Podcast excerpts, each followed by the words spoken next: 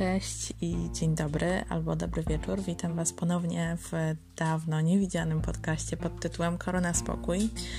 I na pewno e, sami zauważacie, że od kiedy ten podcast się zaczął, zmieniło się bardzo wiele w naszej koronawirusowej sytuacji.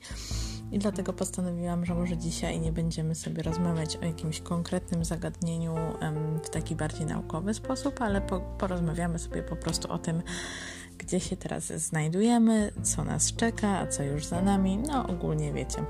Porozmawiamy sobie trochę luźniej, bo też mam takie wrażenie, że,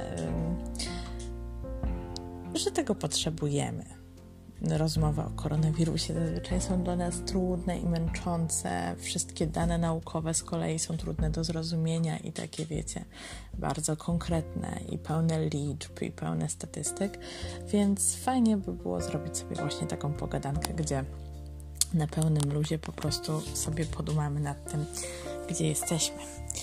I e, jesteśmy, przynajmniej jako Polska i jako Europa, w całkiem niezłym miejscu ponieważ rosną u nas, mm, rosną u nas wskaźniki wyszczepialności i pojawiają się coraz to nowe badania, które utwierdzają nas w tym, że mm, szczepionki e, mRNA, czyli Pfizer i Moderna, nie tylko mm, zatrzymują objawy w wypadku zakażenia się koronawirusem, ale także znacznie hamują transmisję i wydaje mi się, ja Wam to jeszcze podlinkuję, że pojawiły się też pierwsze badania co do tego, że AstraZeneca też może mieć taki wpływ, że właśnie nie tylko sprawia, że chroni nas przed objawami, ale przed samym zakażeniem i to jest super ważna i bardzo dobra informacja. Już Wam tłumaczę dlaczego. E, do tej pory e, tak naprawdę badano mm, zachorowalność na COVID-19 po podaniu szczepionki. Natomiast e, zakażenie koronawirusem nie jest wcale tożsame z zachorowaniem na COVID, bo przecież można być bezobjawowym nosicielem i wiemy, że takich osób jest dużo. Natomiast te badania, które pokazują, że nie tylko nie chorujemy, ale też się nie zarażamy, sprawiają, że osoby zaszczepione po prostu okazują się być bezpieczne dla innych. I te badania, z tego co wiem, zostały już e, uwzględnione przez amerykańskie e, Central Con Center for Control Disease, czyli CDC. I tam jest już zalecenie, żeby osoby, które są w pełni zaszczepione, nie musiały nosić maseczek i nie musiały tak ściśle przestrzegać tych wszystkich e, covidowych restrykcji, co jest niesamowicie fajną, budującą i pozytywną informacją i chciałam od tego zacząć, bo pomyślałam, że fajnie, jeżeli będziecie o tym wiedzieć, o ile już nie wiecie. Tak, także to jest, e, to jest super. I wzrastają u nas jak najbardziej e, te wskaźniki wyszczepialności na dzień dzisiejszy w Polsce mamy zaszczepionych w pełni, czyli dwoma dawkami lub jedną dawką Johnsona, bo pamiętajcie, że Johnson jest szczepionką jednodawkową ponad 5 milionów e, osób, to jest 5156, 5 e, milionów 156 tysięcy, natomiast w sumie pierwszą albo drugą dawką to już jest ponad 17 milionów. Więc no, jak najbardziej idziemy w dobrym mm, kierunku. Idziemy w dobrym kierunku.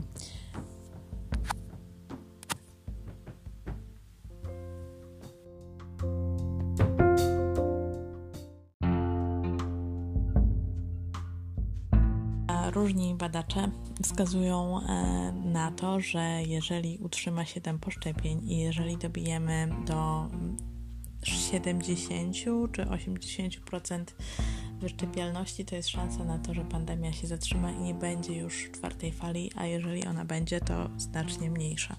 Natomiast pamiętajcie, tutaj trochę bym chciała e, niestety dorzucić dziegciu do tej łyżki miodu, że to są statystyki dla Europy, dla Stanów Zjednoczonych. Natomiast na przykład w Afryce, którą zamieszkuje miliard 200 milionów ludzi zaszczepionych dwoma dawkami są niecałe 1%, czy około 1% ludności i niestety są miejsca, gdzie nawet kadra medyczna jest jeszcze niezaszczepiona i to z kolei jest zła informacja, bo e, pamiętajcie, że no, wirus nie zna granic, wirus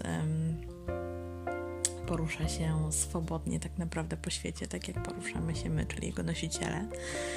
I e, taka sytuacja e, sprzyja kolejnym mutacjom. A im więcej jest mutacji, tym więcej jest szans, że mm, któraś mutacja w końcu zacznie uciekać e.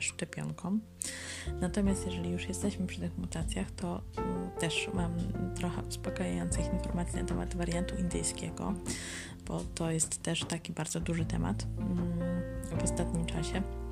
Jak pewnie wiecie, sytuacja epidemiologiczna w Indiach jest zła. Jest zła, ponieważ e, e, Indie notują naprawdę rekordowe liczby zachorowań i liczby zgonów. Tam ta sytuacja sanitarna jest naprawdę bardzo kiepska.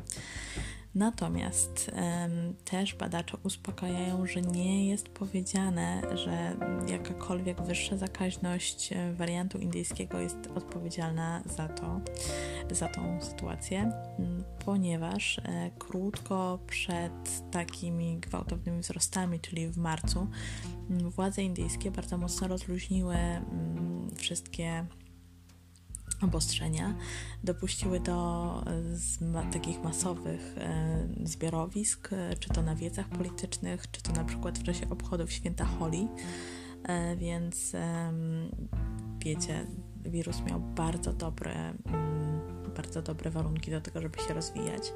To też nie jest e, mutacja, która nam się pojawiła jakoś ostatnio, ponieważ ona szaleje znaczy szaleje, została wykryta po raz pierwszy w październiku 2020 roku i to jest e, kolejna rzecz, którą badacze wskazują, że jeżeli mielibyśmy do czynienia z jakimś dużo bardziej zakaźnym wirusem, to czemu te wzrosty nie nastąpiły na przykład w listopadzie, a czemu są skorelowane właśnie nie z odkryciem nowego, nowej mutacji, a z takim nagłym rozluźnieniem obostrzeń.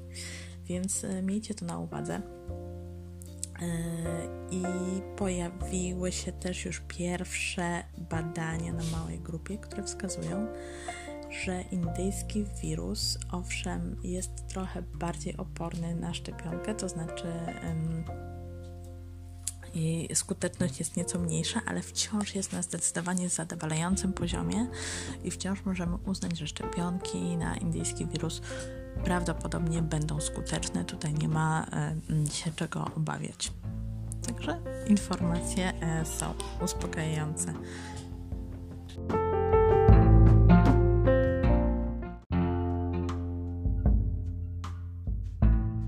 No i na pewno nurtuje nas wszystkich kwestia czwartej fali. E, przynajmniej w Polsce trzecia fala była zdecydowanie największa i najbardziej miała najbardziej dramatyczny przebieg, więc wszystkich nurtuje pytanie, czy czwarta fala mm, będzie. No i e, ja Wam mogę tu powiedzieć, co mówią na ten temat inni. E, tak, czwarta fala raczej będzie. To już nawet potwierdził e, Jasnowic Jackowski, więc wiecie, no, no po prostu będzie ale tak mówiąc całkiem serio, to naukowcy wskazują na to, że dopóki faktycznie nie osiągniemy tej odporności populacyjnej, na początku się mówiło, że to było 60-70%, natomiast wraz z pojawieniem się chociażby wariantu brytyjskiego, który jest trochę mocarniejszy na nasze um, układy odpornościowe, bo się lepiej rozprzestrzenia, to można mówić bardziej o 70-80%, to dopóki nie osiągniemy tej odporności, no to ta fala będzie, zwłaszcza, że kończy się nauka zdalna, wracają dzieciaki do szkoły, a pamiętajcie, że dzieci jeszcze nie są szczepione. Mówię jeszcze, ponieważ pojawia się coraz więcej doniesień, że można stosować szczepionki i u e, dzieci w wieku na razie powyżej 16 roku życia, czyli no dzieci, to już jest młodzież, dopuszczono Pfizera, natomiast wiemy, że trwają badania i w innych krajach nawet mówi się o tym, że od 12 roku życia, czyli już powiedzmy taka późna podstawówka i liceum będzie mogły się szczepić i prawdopodobnie firmy te będą kontynuowały badania. Mm, nad tym, czy można podawać szczepionkę dzieciom jeszcze młodszym i e, póki co nic nie wskazuje na to, żeby tej szczepionki nie można było podawać. W sensie nie ma jeszcze na to badań, wobec tego rozstrzygnięcie wciąż e, jest przed nami. E, natomiast nie pojawiły się póki co żadne jakieś niepokojące sygnały, które mogłyby nas alarmować, że, że dzieci raczej nie powinny jej brać, więc tutaj. Um, Wiele wskazuje na to, że dzieci będą mogły się szczepić. Do mojego podcastu właśnie dołączył mój kot, może go słyszycie. Pewnie chce nam coś bardzo ważnego po kociemu powiedzieć, a chciałam Wam dodać, że koty mogą się koronawirusem zarazić. I był taki przypadek e, w zoo, chyba w Nowym Jorku, gdzie zaraziły się tygrysy. Także kicia, uważaj na siebie. A Kochani, nie wiem, czy mogę Wam dzisiaj coś więcej dodać. Ja Wam jeszcze raz przekazuję mnóstwo mm, jakiejś pozytywnej energii. Wiem, że wielu z Was jest już zaszczepionych, wielu z Was, tak jak ja, jeszcze czeka na swoje szczepienie. Idźcie się szczepić. Te szczepionki są bezpieczne, te szczepionki są przebadane i zaszczepiono nimi w tej chwili już dziesiątki, setki milionów osób na całym świecie nie ma żadnego masowego wymierania. Jeżeli są skutki uboczne, to one są rzadkie, są bardzo dobrze opisane przez naukę, także niczego się nie bójcie. Jeżeli się boicie, to czytajcie dobrych ekspertów, rozmawiajcie ze swoimi lekarzami. Oni są po to, żeby tłumaczyć i żeby pomagać, ale naprawdę nie bójcie się. E, natomiast co do tej czwartej fali, to jeszcze Wam tak dodam w sekrecie, że naukowcy raczej się nie spodziewają, żeby ona już osiągała takie zasięgi jak, e, jak, mm, jak poprzednie. I z tego co wiem, to Ministerstwo Zdrowia dysponuje taką analizą, że ewentualna czwarta fala mogłaby się pojawić w czerwcu i być właśnie związana z z powrotem dzieci do szkół, natomiast taka maksymalna liczba przewidywanych przypadków na dzień to jest 14 tysięcy.